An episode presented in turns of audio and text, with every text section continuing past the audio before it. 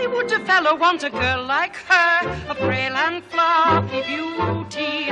Why can't a fellow ever once prefer a solid girl like me? She's a frothy little bubble with a flimsy kind of charm, and with very little trouble I could break her little arm.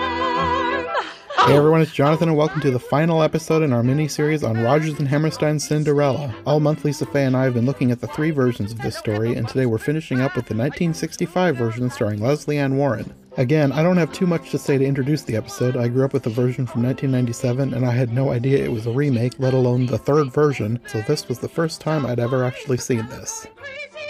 Oh, why would a fellow want a girl like her, a girl who's merely lovely? Why can't a fellow ever once prefer a girl who's merely me? My first impression of this one was, I feel like this version of Cinderella is what people think the Disney version is. Yes. She just seemed less agency than any other Cinderella I've seen so far. Yes, she was very much controlled by almost everybody in her environment. I also thought that from the very first moment this opened up, the first scene, which was different, it opened in a different way, and we'll get to that in a second. But I could very much see how this was something that the youth of that time absolutely attached themselves to, and it's like, this is my Cinderella. Mm-hmm. Just the opening scene, like the stage, the set is very bizarre but colorful. You know, and just, yeah, I could very much see how this would be something that people would be like, oh yeah, I watched this all the time when I was a kid or something like it. You know what I mean? Like, and she's very, and Lesley Ann Warren, was this her first role? I mean, they are like introducing Lesley Ann Warren as Cinderella. I think it might have been. If it wasn't, it was one of her very first. Okay, because she's very, I mean, her whole look, really wide-eyed, like big-eyed, and like just very, very, you know, quiet, but, you know, docile, that sort of thing. I mean, it fits to a T. Mm-hmm. Like, yeah. Okay, sorry. As soon as I saw, I was like, okay, I get why there'd be people that were very, very attached and like, this one is mine. Like, you know, the way some people are with the Brandy version. Mm-hmm. I could see how that this would be the one for them. It looks like this was her third role. Oh, okay.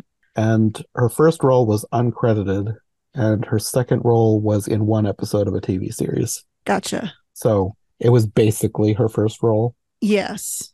Of course, I know her the most from Clue. Oh, okay. If I've seen Clue, it's not been for years, so I don't really remember it. But I know what you're talking about. Yes. I need to watch that one. I've heard it's hilarious.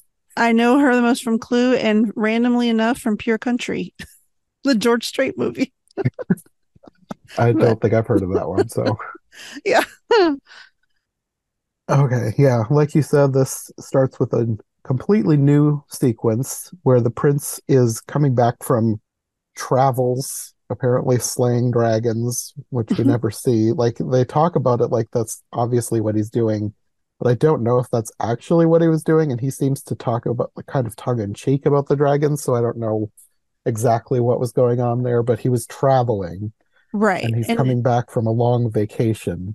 Yeah, because in other versions he's off studying, and so he's coming home from studying somewhere. So I always thought, like, well, not always, but I thought that was the same thing here. They just don't say it. And so when, you know, he's kind of traveling along and he ends up meeting Lesley Ann Warren, and she's like, oh, well, I heard, you know, I don't know how they end up talking about, because she doesn't recognize him as the prince. And she's like, well, I heard he was off slaying dragons. And so I always figured that was just her fanciful imagination, since she's cooped up, you know, enslaved in her own home. Okay. That he just kind of takes it and runs with it.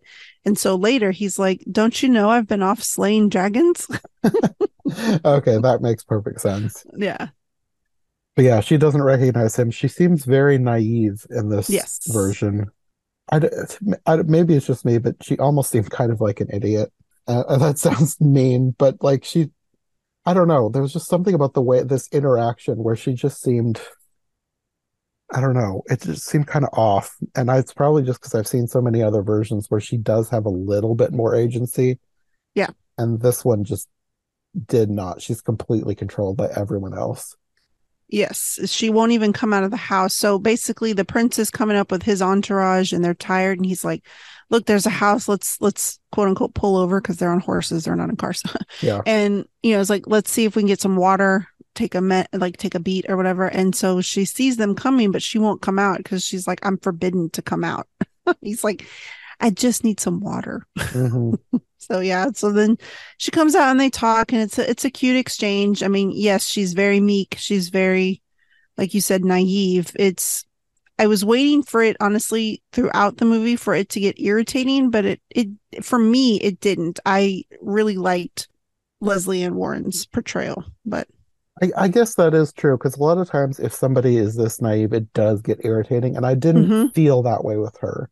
Like, yeah. I wished for her to be a little bit more smart, or yes, not maybe smart isn't the correct word, but like, I don't know, I wanted her to be, I guess, have a little bit more agency, like, yes, do a little bit of things, like even like with the whole thing about not wanting to go outside, like her stepfamily isn't even there, right, and she still won't do it because she's been told not to, right?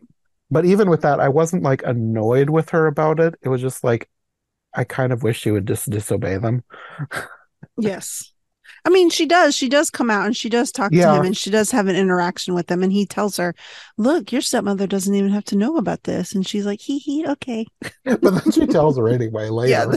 Yeah, she's like, oh yeah, someone did show up. Yeah, after this, you get a new song, which apparently is a song that was written for South Pacific, which is another Rodgers and Hammerstein musical, called The Loneliness of Evening, but it was never used in that. So they just decided, well, we'll give it to this version, because they wanted to make this one a little bit longer than the other one. Mm-hmm. I think this one is like maybe 10 minutes longer than the Julie Andrews one. Yes. And this is one of the scenes that they added on to pad the runtime. Okay. That makes sense. I was like, I don't remember this from other versions, but yeah, no, this new to this version, and like, I don't know if it's in the stage shows anymore or not, but it was put in for this one, and it wasn't. I don't think it was anything like this was in the Brandy version. Like, there's no scene like this, and I don't think this song was in there either. The thing that I liked about this was not something that was actually in the movie. It was just something that I thought of. Like, they leave Cinderella's house, but then he stops to sing this song, and he's like by himself. So I'm just imagining all of his servants sitting off screen on their horses, watching him sing to himself, waiting for him to finish up his little musical. Because he's like, I'm so tired. I just need to get home. But first, let's stop and get some water, and then let me sing this song about how lonely I am, and then we can be on our way. Yeah, that cracked me up. Okay, but I am going to tell you this. Okay, so the prince in this version, Stuart Dodson, what's his name? Stuart Damon. Okay. Yes. It took me forever to place him, but I finally realized, oh, he's Dr. Alan Quartermain from General Hospital. Now, I'm not a big soap opera person. I never have been, except for like maybe a 1 or 2 year span in college, because I feel like it was a rite of passage for a lot of people in college. Anyways, doesn't matter.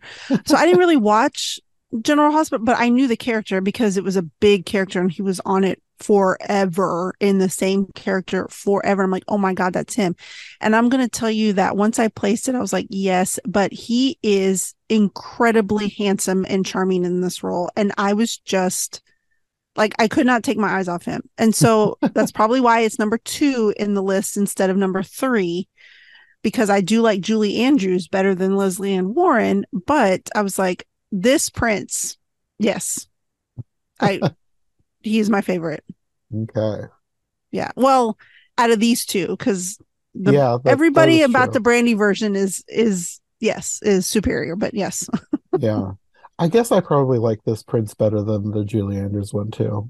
Yeah, that's John Cypher. Yeah, which I only I've only ever like associated him with like 70s like hardcore movies, and so I'm like, and then like he was on Major Dad, that TV show Major Dad. Anyways, doesn't matter. Just say it, like, yeah. I as soon as he rolled up on screen, I'm like, hello, who is this? And I'm like, look at this man, very dashing. And so I was just like entranced. And then I go to look him up. I'm like, what else has he been? I'm like, oh my God, that's Dr. Alan Quartermain. Shut up. It was, yeah, I had a whole moment about it. So that's probably why I'm so obsessed with this whole thing. Because, yes. Well, after he gets done singing to himself, they get back to town. And the town is the most obvious set. Yes. It reminded me, there's a version of Alice Through the Looking Glass from the same time period. And it's like, I wonder if anybody who did those sets worked on both, because it just seemed too similar, just the colors and everything. I bet. Or maybe they reused parts. Maybe. I don't know. It just, there was something about the color palette that just reminded me of this one really terrible version of Alice Through the Looking Glass. Yes. I mean, it is hokey. The whole set, like from the moment it starts. But again, I can see being a young person with all of the colors and all of the very distinct shapes, which I know that sounds bizarre, but everything is very specific. Like the trees are like cones. There's one thing that's so specific that I cannot watch. Like I've watched this 2 or 3 times now. I cannot watch it without noticing every single instance. There is a fabric that is used in the clothes all over the place. It's this furry white fabric with these, like, black spikes sticking out. They look like raisins. They're everywhere in this movie. Like the prince has them, Cinderella has them, the king and queen have them. It's like little trimmings everywhere. And I want to make a point about that later when she shows up at the ball in her outfit. Okay, but we'll get to that. But yeah, there's just little things about every design choice that really stand out. Once you notice them, you'll see them all over the place. Yes, I did. I actually did notice that, and I'll tell you my first thought when I realized it, and then I made some other realizations about the costuming. I was like, okay, this, but I'll get to that. In contrast with the other version, we don't get the prince is giving a ball at the beginning. That comes later. So he gets home, and then you've got everybody greeting him. And then the stepfamily gets home because they were in town to greet the prince when he comes home. And this version of the stepfamily, I also really like the stepsisters, but the mother is much meaner. She's much more like you would expect the stepmother to be. Yes. And this version of the stepsisters, Pat Carroll is one of the stepsisters. I was like, when she showed up, I was like, wait, is that Ursula? Yes. She's great.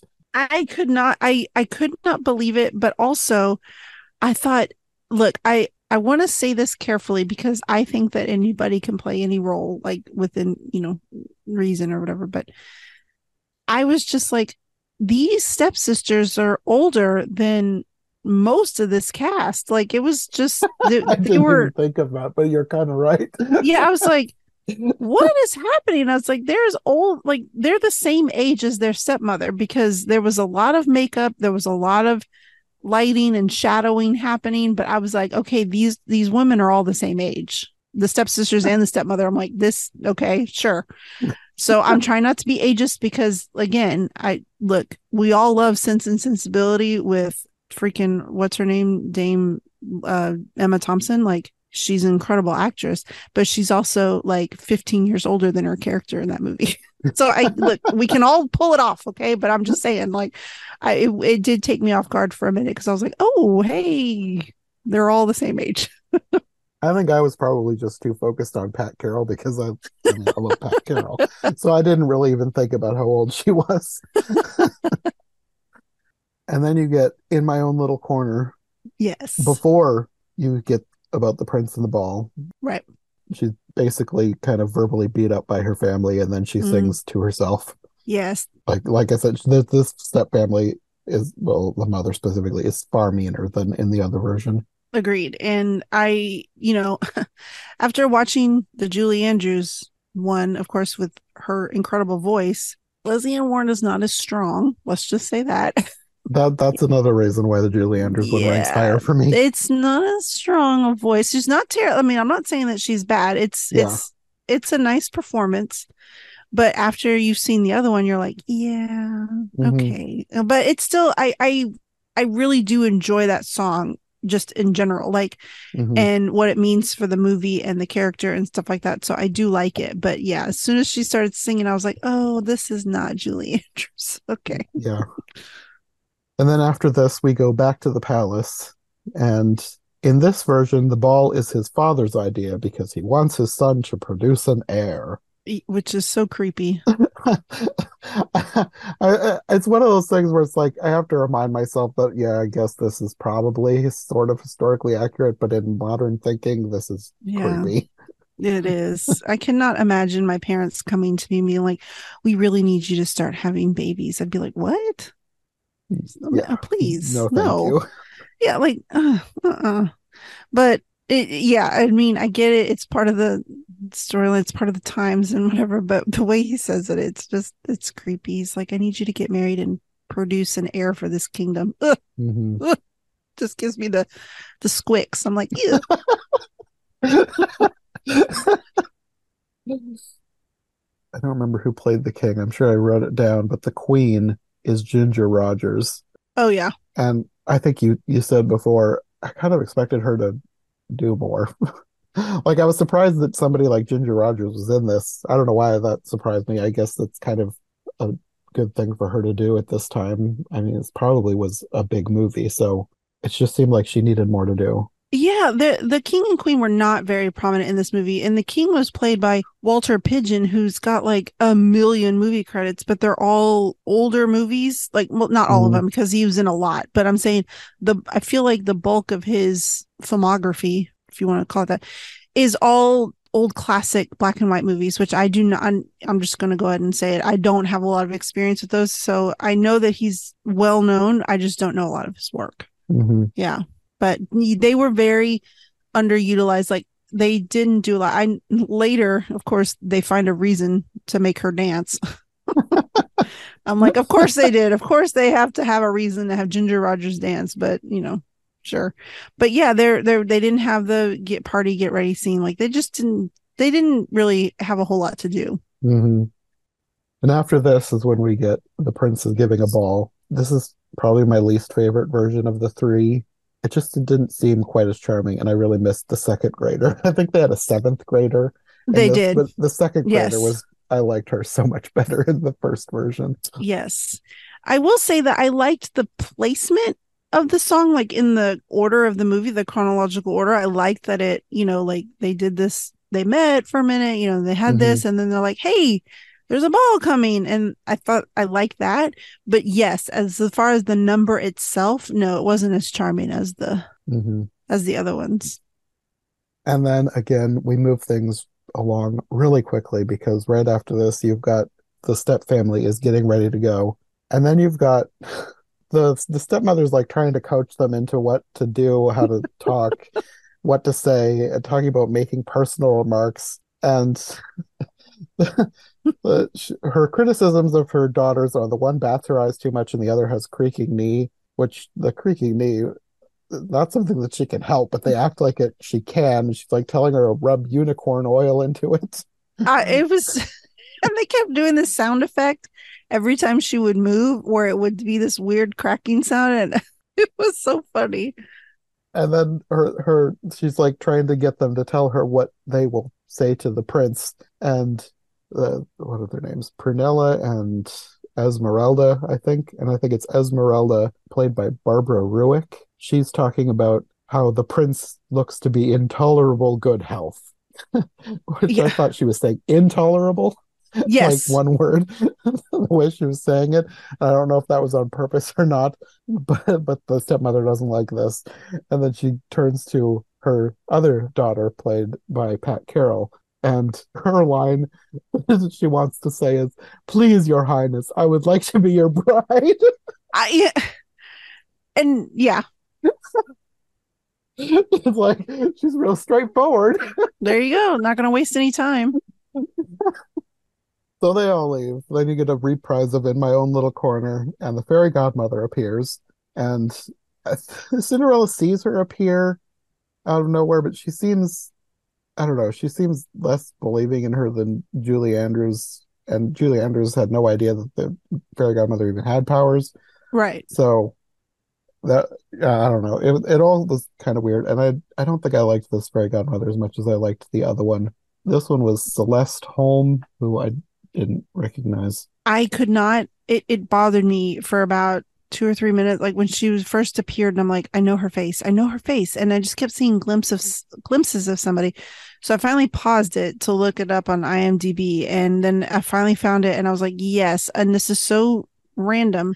But as soon as I saw it, that's all I can see her now. But she is Ted Danson's mom in 3 Men and a Baby, who comes in and he's like, Mom, isn't she beautiful? And she's like, yes. He's like, please take care of her. She's like, absolutely not. And so I was like, yes, that's exactly where I know her from. And that's pretty much it. It's like, oh my God, she's the mom. Okay, that's it. Yeah. Well, this version, it's totally different. None of this is Cinderella's idea. This is all the Fairy Godmother. Right. But the thing that stood out to me the most was when she's like trying to find the coachman. Yeah. And she says that there's a fine fat rat with whiskers and his brother. Yes. Who can be coachman? And she says it again later. Yeah. It's like, that is such a weird line. She's very specific that it's this rat and his brother. And she, I was like, okay, how do you know? But sure. I mean, she's a fairy godmother. I'm sure she can speak to animals. And she's like, I already know that's his brother. Yes, it was very specific, which I thought was odd. But this one specifically makes note of the glass slippers. Yes. And then this is the first instance where I noticed this fabric, the furry fabric with the black fur spikes in it. Yes. And just in general, I get it. Their glass slippers are supposed to be very beautiful and, just unique. I get it. But the thought of actually wearing a shoe made of glass sounds horrifying. There's no give. Your feet would probably sweat. Oh, like there's no, you know what I mean? I just think it sounds horrific. And so every time they show these shoes, I'm always like, gross. That's not something I would want to walk around in, much less dance. But, Now I'm just imagining like somebody doing like a parody of Cinderella, but then in the close up when the prince finds the slipper, it's all like sweaty and greasy. Yes, it would be, because there's no breathability there. It's literal glass. And I'm like, how awful would that be to really have to walk around in these? They don't. Well, no wonder it slipped off. She probably sweated too much. Exactly. We've solved it. For years, I've been like, how does she lose a shoe? But now we've solved it. Real slippery in there. I get it in Ever After, because they're like clogs. Like there's no back on the shoe. It's just a slide on, like a slip on. So I get how she could like be running and slip out. And she's like, whatever, I'm out. But those were like really ornate shoes, like decorated with crystal. So you could call it quote unquote glass. And I get that. But these, every time they show like a real, like not a real, obviously it's not glass, but something that's supposed to mimic glass, I'm like, gross. That's all I can think about is how awful it would be to really wear those. It would be. Yeah. So then the godmother sends her away to the ball. You get the transition from the impossible to it's possible, with the godmother is like telepathically singing while the coach is like flying through the air with this very stiff animation. Oh my gosh. I lost my mind when that thing started floating across the screen. I was like, what? They did not need to do that. They could have made it so much better. Just don't even need to show the outside of the carriage at all. Just have her singing quietly to herself inside the carriage. But no, they got to show the outside, and it's flying through the air while these horses are like creaking their legs up and down really stiffly in this weird like automaton way. It was so strange, because I'm like, it was already bad enough that the back window of the carriage had this weird superimposed like background, and she's in the carriage, and I'm like, okay, whatever. But then they cut to that, and I'm thinking, what? Who thought this was a good idea? I know that technology then was not where it is now, but I was just like, that. You're right. That was absolutely not necessary. We did not need that. I suppose it's probably similar to like in the late 90s, early 2000s, when people thought that the CGI then was like cutting edge and amazing. And now we look back at it, it's like, that is awful. Well, I'm like, maybe they ran, like maybe they didn't have enough footage of her inside the carriage, and they're like, we need something to extend the scene for the song, and so they just threw that in there because it doesn't add anything to this. It's just bizarre. Yeah, no, there's nothing else like that in the movie either. They don't try and make some sort of weird either puppet or animation, whatever it was. Yeah, they don't try to do that with anything else. It's just this one scene. Yeah. It's like glowing. It's hard to explain, but it's shocking. Like, because it just comes out of nowhere, and you're like, "Oh, hey, okay." So then we get to the ball, and I started noticing that fabric everywhere. Yep, it's on the king's robe. It's on the queen's dress. It's on the prince's tunic. It's on different people scattered throughout the party. It's like somebody bought a roll of this stuff and was like, "We got to use this fabric up." For real. And I'm going to tell you, when she shows up, first of all, they reveal her in her outfit and she looks beautiful. Okay. It's, you know, the dress is stunning. Mm-hmm. She looks beautiful, but I'm like, look at you being a little presumptuous with that little crown on your head. She's like, I'm going to show up wearing a crown. I didn't even think of that. And so she shows up and they like have the big reveal of her at the ball. And then I notice the fabric of her dress, besides that fur trim, is the exact same color and fabric as the prince's entire outfit. And I'm thinking, literally my first thought was that, you know, they say dress for the job you want. She wants to be princess. She's dressing like it because her outfit matches exactly. It's the same fabric. And she's like, I'm wearing this crown. It's all coming together. They're just going to see me and just subliminally be like, princess, done. She did it. I didn't even think of that, but that makes perfect sense. I just couldn't. The entire time I was just like, this girl really did show up in a tiny crown. Okay, good for her. I'm like, she's like, I want this more than anything I've ever wanted in my entire life, and I'm going to just manifest it through this outfit. I guess even though this version of the Fairy Godmother didn't seem to be manipulating things as much as the other one, in her own way, I guess maybe she was. She did. Yes. She sent her in there. Just more subliminal. Yeah. But I really did. I really liked the outfit a lot. Like, despite the fur, which I thought the little black dots were weird because I thought they looked like raisins. And I was like, this is strange. I was thinking of them as black dots like the first time I watched it. Then I watched it a second time and I was like, wait a minute, are those things like sticking out of the fabric? And they were like weird. Tiny little feathers or something. Yes. Like sticking, they were longer than the fur of the white part of the fur. It was just a weird design choice. Exactly. And then when they cut to the king and queen, I immediately noticed that they both had that same trim as well. And that's when I was like, so she's like doing it. She's like, yes, I'm dressing just like them. I didn't even think of it as like a narrative choice. I just thought of it as the person who made the costumes is like, I need to use this stuff up. Yeah. I just was the fact that her main dress is the exact same fabric as his like tunic or whatever, because he's wearing leggings, like tights or something, because, you know, they dance. But I was like, okay, well, now there's no question whatsoever if they're going to end up together or not, because they're literally wearing matching outfits. Yeah. But it worked. I thought they looked nice together. I thought it was cute. Well, right before she arrives, you have the scene of him talking to her stepsisters. And you have the first one, Esmeralda, coming up. Your Highness, may I say something personal? Wonderful weather we're having this time of year. He's like, you really shouldn't mix it personal remarks, you know. She gets so embarrassed. Like, he's like really chastising her. He was so... like sarcastic. I loved it. And then you've got Prunella, Pat Carroll, coming up with her creaky knee. And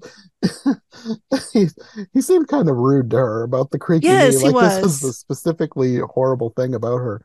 Like, I didn't even notice the sound effect until the second time I watched it. So to me, it was like, he's being real picky. He was kind of mean. And then you've got her mother coming up, trying to talk her up to him. And he dismisses her again. And then she switches to talking about Esmeralda. And you pan over to her. She's like looking through her fan with two eyes. With two eyes cut out. I died. That was the funniest part of this whole thing. I died laughing. It made no sense, and yet I loved it. It was I loved it. It was so random and so unexpected, and I'm like, okay. I just couldn't stop laughing. I was like, did that really happen? Yes, it did. Oh, so bizarre. Yeah, after that, the prince wants to get out of there, but that's when Cinderella comes in and the entire ball just stops for her. Oh, yeah. And then they do their dance, and he feels like he recognizes her, but he doesn't know where. Right. And then you get the 10 Minutes Ago song, and then again, the Stepsisters' Lament, which is hilarious no matter who's singing it. And then this is where you get the king and queen dance, because you got to have Ginger Rogers dance. And yes. You get a reprise of 10 Minutes Ago with them. Which I thought was strange, because all this effort to, I mean, again, I was just like, okay, they're going to do something at some point where she has to dance. And sure enough, during the ball, they make everybody move. And, you know, the queen says to the king something to the effect of, well, I think the prince is happy now. He was saying he was tired earlier, but now look at all his energy. He's with her. I think he's found the one. And the king's like, really? Yes, we should celebrate. That means we should dance. I'm like, of course, they're going to make Ginger Rogers dance. And they bring them out, and it's the most like mundane, barely there dance. And then the rest of the crowd fills in. And I'm like, she had a, like, it was just her for maybe like 15 seconds. And then and I'm like, well, that was kind of a waste. I thought they were going to have her do like something really like grand and like big elaborate like ballroom scene, but no, they were like, here, we're just going to do like a standard waltz, and then everybody's going to fill in, and that's it. Okay. Maybe they just wanted her for the name on the poster. I feel like that's all it was. It was just the name draw, and I'm like, okay, well, sure. Well, after all this, it's 15 minutes to midnight, and she tells him that she needs to leave. I'm not sure how long she was there because we didn't see, but I'm sure that this one was not 25 minutes. Right. Thankfully. But then they have the Do I Love You song. And then at the end of that song, the clock begins to strike. So apparently they sang this song for 15 whole minutes. I know. So then she runs out. And I liked that she changed back before she fully leaves the castle. That doesn't always happen. I liked that touch. Yes, because she has that moment where she stops and she looks down. She's like, oh, she's back in her rags, which are, it's funny because I'm like, those rags are nicer than my, because I don't wear a lot of dresses. And I'm like, that's actually nicer than what I own, but sure. But they kiss, right? I think they kiss during the last song. I feel like they kiss twice. But either way, yeah, they kiss, and then she runs out, and of course she leaves her shoe, which in each one of these, the way that they find the shoe has always cracked me up, because it's not like they stumble upon it, like they're running and they're not paying attention. They're like, what? And they look down. They're just looking out like dreamily, and then all of a sudden they're like, oh, a shoe. They just, no, there's no reason for them to look down. Mm-hmm. It's not natural. It never is. Like, it's just like they know the stage direction is after you look out longingly because you can't see or look down and to your left. But I'm always like, what would make them look down? Like, I don't know. It's just, it's always seemed very staged, for lack of a better term. Because I would think at some point they would like be running out and maybe like knock it, like run into it, you know what I mean, and be like, whoa, and look down and be like, oh, a shoe. A comedy version where he trips and then falls down the that's stairs, what I'm saying, like something like you like, whoa. But they're just when they ever gets to that part, I'm like, okay, how natural is this gonna be? Not natural at all. Okay, moving on. And then after this, it feels very weird to me because it seems like they are telepathically communicating. I don't know that that's specifically what they're thinking of this scene is like, but it's like they can hear each other because there's like at least one, if not two different songs where they're singing together and they seem to hear each other, but they're across the kingdom. Like he's in the castle, she's back home. I don't know. It seemed like a weird choice the way they set those scenes. Yeah, now that you say that, yeah, I didn't think about that, but you're right. It is weird. It's very Jane Eyre, like calling across the moors and yeah, hearing each other. It's weird. But then the stepfamily gets home and they tell her about the ball, and that leads to the When You're Driving Through the Moonlight song. Right. But then they split that up. This version, you can tell it's two different songs more so than the other versions because they go to bed, and that's when Cinderella sings A Lovely Night. Yes. By herself in this version. Right. She's dancing around the garden alone. And then back at the castle, the king is now acting like he doesn't want to, like he wanted an heir, but now he's acting like he doesn't want to find this mysterious woman because she disappeared without a trace. It's like, okay, whatever. He's like, you had your chance. Done. Talking about like how she could be bewitched or something like that. Yeah, that was strange. Yeah. And this is where you get another song where they seem to be telepathically singing together. And after this, he vows to search the entire kingdom for her. And then you get the foot montage. Of course. And he arrives at her home, and the stepmother sends her out to the garden until he's gone. And then I like that you have the scene with the stepsisters trying to try on the shoe, like wincing. And then the grunting, stepmother wants to try it on as well. And they like deny her. Are there any other young maidens in the house? It's so harsh. The look she gives him, like. And then Cinderella's outside, like crying to herself, and she. This is again where she has no agency for herself, which kind of put me off her a little bit. But then the fairy godmother appears and suggests that she bring him some water. And now he recognizes her. He recognizes her both from the beginning of the movie as well as from the ball. A full circle moment. We love to see it. Yes. Yes. But he puts the shoe on just to make sure. Of course. And then the fairy godmother transforms her on the spot and no one questions it. Into the exact same outfit. And I'm like, do you not have any other clothes? Like you couldn't give her something else? We had to get our money's worth out of this fluffy, spiky fabric. Yes. I thought that was strange, but you know what? Again, I thought she looked cute in that outfit, so sure. But I think, doesn't he end up in his outfit too? Like his matching outfit just randomly? I just remember being like, oh, there they are together again in their matching outfits. But maybe that's later, like when they go to meet. Now I want to check. Yeah, I don't remember. Nope, he's still in his brown suit when she's transformed, so it's not, he didn't change in that scene. Okay. But when they get back to town, he is. See? So maybe he changed on the way? I know, I'm like, when did he change? Okay, because I'm like, I know he shows up at his parents, like the king and queen, in that outfit, in that ball outfit. I'm actually kind of confused about the end now, because I didn't think about the fact that he's in different clothes. So is this a different day? Like, are they married? Because I made specific note of the fact that they don't have a wedding scene. So maybe this is after they're married. And again, does she not have any other clothes? I don't know. That's a good question. I feel like at some point, either the fairy godmother or the royal family, probably being very wealthy, could throw her another outfit or something. But I don't know. They're all wearing the same clothes from the ball. It's like that episode of Seinfeld where he goes out with that woman that only has one dress.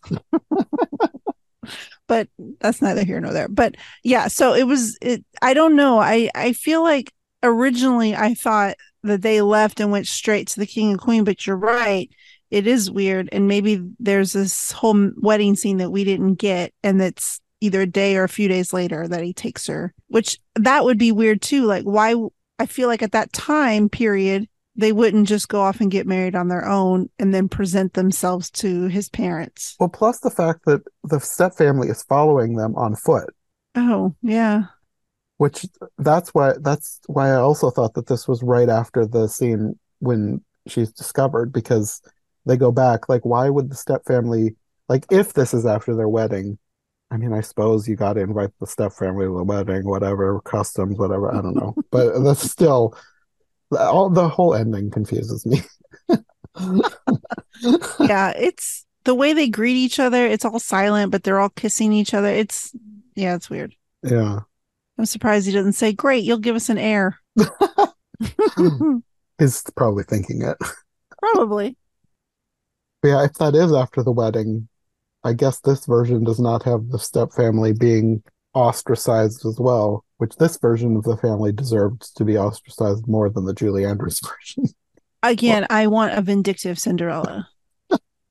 Well, she did make them, like, depending on how far they had to march, they were on foot. So she made them walk, at least. They didn't get horses. That's true. A tiny punishment for years of neglect. I'm like, kick them out of the kingdom altogether. They don't belong there. Yeah, this also ends with the fairy godmother appearing, saying impossible things are happening every day. And yeah, everybody goes into the castle. You don't see a wedding, and that's the end. Yeah, that's it. No wedding. They didn't have the budget. I guess not, since they kept reusing outfits. They blew their extra budget on that animation of the horses flying through the sky. Just so unnecessary.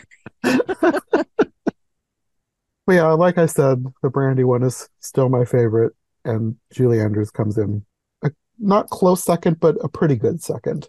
Yeah, the only reason the Lesley Ann Warren version is ahead of it is because of the prince. My huge crush on him now. Yes. He's no longer alive in real life, but in that moment in this movie, yes. He's alive in your heart. Yes, he is. Thank you. He is. And if I had to wear glass shoes for anybody, it would be for him. But so that gets an automatic upgrade above Julie Andrews. Sorry, Julie. I still love you. Well, at least you already said that you like her performance as Cinderella better. So oh, absolutely. There's no comparison. No offense to Lesley Ann Warren. She's great. But come on, it's Julie Andrews. There's no comparison. Yeah, she's great. Wow, we finally made it through all of our three versions of this. We have. I've kind of been wondering, like, it's been long enough. I'm wondering when they're going to make another version, because it seems like every few years with certain stories, it's like every few years they've got to do another version. Yeah. Yes. So I wonder who will they cast in the next version. You know what I'm concerned about, though? Well, it might work in this case because we have brought up a lot of things that would be funny, would be great to see with a comedic bent. But it seems that the tradition now, like if you look at like that Emma and then that Persuasion, for that awful Persuasion on Netflix, where it's this very tongue-in-cheek, almost like Wes Anderson style version of these costume dramas. I didn't see that, but I think I remember Rachel hating that one. Oh, it was abysmal. Yeah. Persuasion is my favorite Jane Austen book ever, and to see it treated like that, I was mortified. Anyways, you know, and so I'm like, I wonder if somebody would do something like that sort of a treatment to it, which again might be funny because there's a lot of moments in there where they're so out there that might work better as a comedy. And I feel like I haven't watched too many recent specifically Cinderellas, but like the trend, at least for remakes, it seems like, and maybe I'm just thinking too much about the Disney remakes, but like it seems like they're going more serious. Oh yeah, like if you think about the last few, like this doesn't have to be specifically Disney, even though Disney made the last one, but like the last few Disney remakes, it's like even the ones I've liked, like I liked the Cinderella one and I liked the Little Mermaid, but they're so serious. Mm. And like there's no comedy. I mean, there was a little comedy in Little Mermaid, I guess. Like Aquafina was there. She's funny. Mm-hmm. But for the most part, it's more serious. And I guess that would be my worry, is that they would try and make it too serious. But right. This Rodgers and Hammerstein one doesn't need to be serious. Yeah, like a dark Cinderella. Like, we don't need that. But I mean, you know what? I'm open to anything, because honestly, at this point, this whole project series has really opened my eyes, and I'm down a rabbit hole now. I'm like, I want to see more. And what I really would love to do is see it on stage. Yes. I almost had the chance to see it on stage. I'm annoyed that it didn't work out. But like last month, I actually was in Utah and I was visiting Rachel, but there was a confliction. She had a ticket to go and see it because she was reviewing it. And I wasn't able to go with her. And now I'm annoyed. Like, I would have been so neat to see on the stage, like an actual stage version of this. I wish it would have worked out. Yeah, that would have been awesome. I mean, I kind of feel like at some point it should pop up again in New York City at some point, right? I mean. Well, yeah, but that's New York. I'm in the middle of nowhere, Iowa. So. Oh, I know. I mean, but for me, I'm like, I'm only 2 hours away. I could do that. Like, come on, someone in New York, do it. Oh, I could go. Yeah, but that's my next, like, I mean, I'm going to keep watching these because now, like I said, I'm obsessed. I'm going down the rabbit hole. But if there's an opportunity to see it on stage, that's going to be my ultimate, like, yes, I want to do that. Yeah, definitely. This would be a great one to see on stage. Well, I guess that will probably be all for this episode. but I think we might do another Cinderella version later on. I know, because going down this rabbit hole, we're finding ones that we never knew about. And so, yes, there could be more. Yeah, there are so many versions of Cinderella. I almost want to do more of these next year, because like there's so many more that I would like to do eventually, and I almost don't want to stop. Yeah, like, there's one with Jerry Lewis called Cinderfella.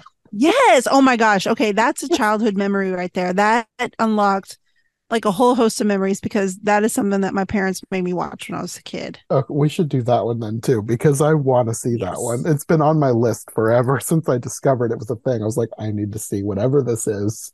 Oh my gosh. It's been a million years since I've seen it, but it's one of the ones that my parents like. It was like that one and Darby O'Gill and the Little People. Like there was like just some random like I haven't seen that, but I've got it on a collection of Disney movies somewhere. I need to watch that. The Incredible Mr. Limpet with Don Knotts. Like these are movies that my parents were like, "Oh, you're watching that." I actually have watched. I watched that when I was a kid, and then I almost completely forgot about it. And then I saw somebody made a video about it online. I was like, oh, I remember that movie when I was a kid. I'll watch their video and see it. That movie looks bizarre. And I already made plans to do that one with my friend Nikki, Trivial Theater, because it was like, this movie is insane and I need to talk about this with somebody. So eventually we're going to do that one as well. Probably not this year, but that movie... I forgot. I childhood me probably didn't even realize what I was watching. It was so weird. Yeah. So, I mean, when you said that, I'm like, oh my gosh, that just unlocked like core memories of a kid and all the movies that my parents used to like make us watch like on, you know, weekends. And because my dad would get out the old VHS recorder and, you know, do the whole buy blank VHS and then record 3 movies on him, because he would use the absolute quickest speed for the lowest quality so he could get the most movies on one tape. And we actually had a whole library, and each cassette had like 3 movies on it, and then they were all coded, and then he had a notebook with all the codes, so if you needed to find one you could. It was a whole like our own Dewey Decimal System, and those were the ones that we had, like some of the ones we had recorded, and yes, we had to watch them a lot. Yeah, so I'm very down to watch Cinderfella, yes. Okay, well, we will definitely have to make plans for that in the future. Well, until then, do you want to let people know where they can find you if they'd like more from you? Sure, you can find me on mainly Instagram at WhichWasBetter, and I cover sometimes podcasts covering books and their movie adaptations, and then just, you know, book reviews and pictures of my dogs and stuff. That's it, yeah. Okay, well, until we talk about another Cinderella, sure. We'll see you then. Okay, bye! Thanks for listening to the Disney Movie Marathon. If you like what you've heard, make sure to subscribe on your preferred podcast platform or to our YouTube channel. Make sure to follow my co-hosts as well, and if you want more content from us, check out one of the other podcasts in the iHeartMovies podcast network, or check out my brand new Patreon. My Linktree, as well as any other relevant links, will be in the description. We'll be back soon with another brand new episode, so thanks for listening, and we'll see you next time.